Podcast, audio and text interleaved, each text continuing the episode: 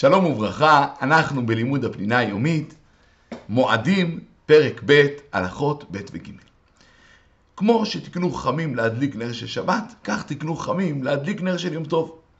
ומטרת הדלקת הנר היא גם לכבד את החג וגם להוסיף שמחה בסעודות, שעל ידי זה שיש אור בסעודה, ממילא יש תוספת של שמחה. וכיוון שזה מצווה, ממילא מברכים על הדלקת הנר, ברוך אתה השם, אלוקינו מלך העולם, אשר קידשנו מצוותיו וציוונו, להדליק נר של יום טוב. ואם יום טוב חל בשבת, מברכים להדליק נר של שבת ושל יום טוב. כמו בשבת, המנהג הוא לא לפחות משתי נרות, וכאן הסיבה זה אחד כנגד האיש, אחד כנגד האישה, והרוצות להדליק יותר נרות, רשאיות. אף על פי כן, בברכה אנחנו אומרים נר, כי עיקר הדין שבנר אחד יוצאים ידי המצווה. הזמן המובחר להדלקת הנרות הוא לפני שקיעת החמה, כמו בכל שבת, בזמן שכתוב בלוחות. למה זה טוב? כי על ידי כך אנשים מקבלות את החג בהדלקת הנרות. אבל יש מנהג ביום טוב להדליק את הנרות בלילה לקראת הסעודה.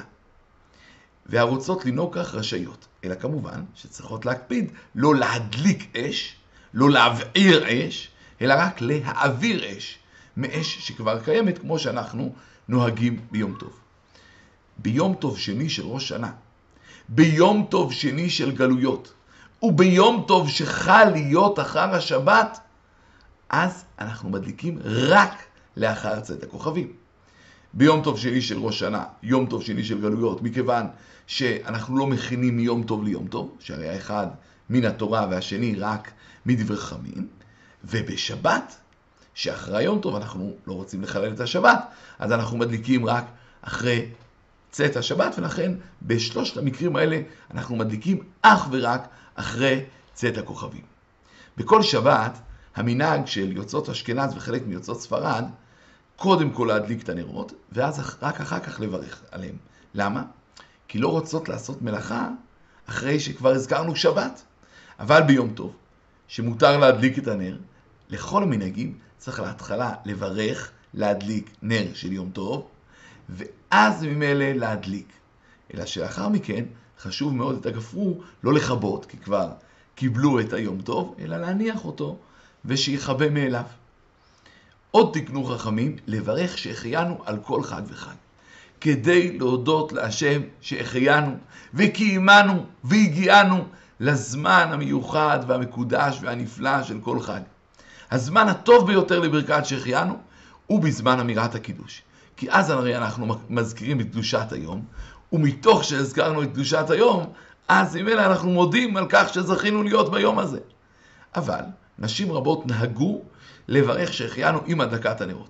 לחבר את המצווה המיוחדת שלהם יחד עם הברכה, והרוצות לנהוג כך רשאיות.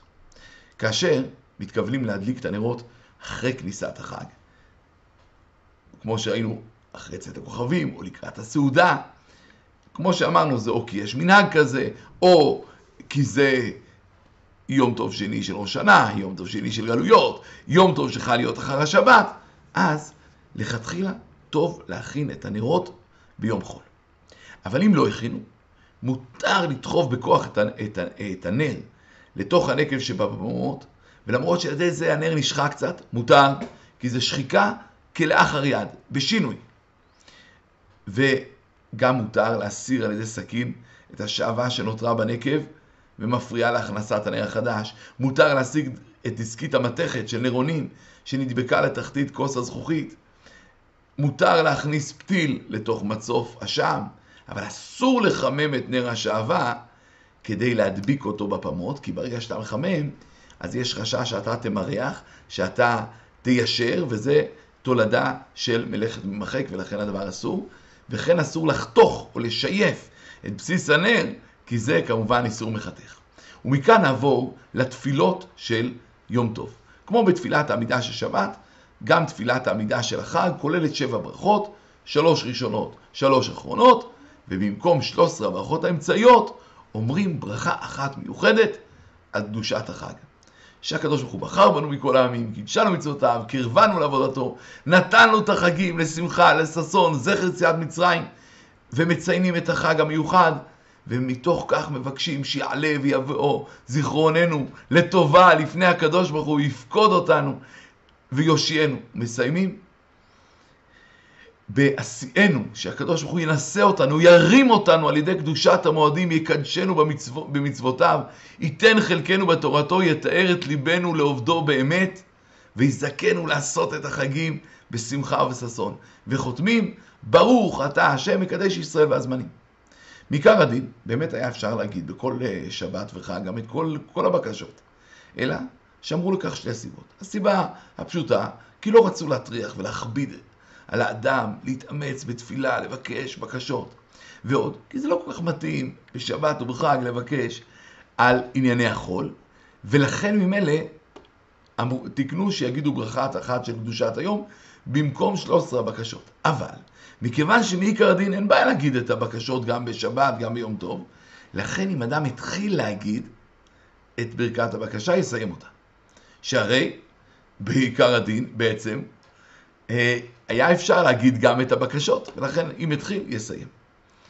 אדם שטעה ולא הזכיר בכלל את שם החג, או הזכיר שם של חג אחר, או אמר את ברכת השבת, לא יצא ידי חובה, וצריך לחזור לתחילת הברכה של קדושת היום ולהגיד אותה כראוי. ואם הוא כבר סיים את תפילתו, אפילו אם עוד לא פסל לאחריו, צריך לחזור ולהתפלל.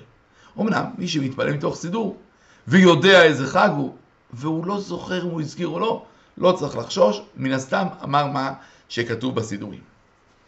נוהגים להתפלל בשבתות וחגים במנגינה חגיגית, וממילא זה מרומם את התפילה, ומתקופת הראשונים נהגו להוסיף בשבת מזמורים בפסוקי דזמרה, ובסיום פסוקי דזמרה מוסיפים גם את תפילת נשמת, וכמובן כך ראוי לנהוג על פי המנהג המקובל. ונסיים בשאלה, מה ההבדל שבין הדלקת נרות של החג להדלקת נרות של שבת למנהג כל האשכנזים וחלק מהספרדים. שלום, שלום.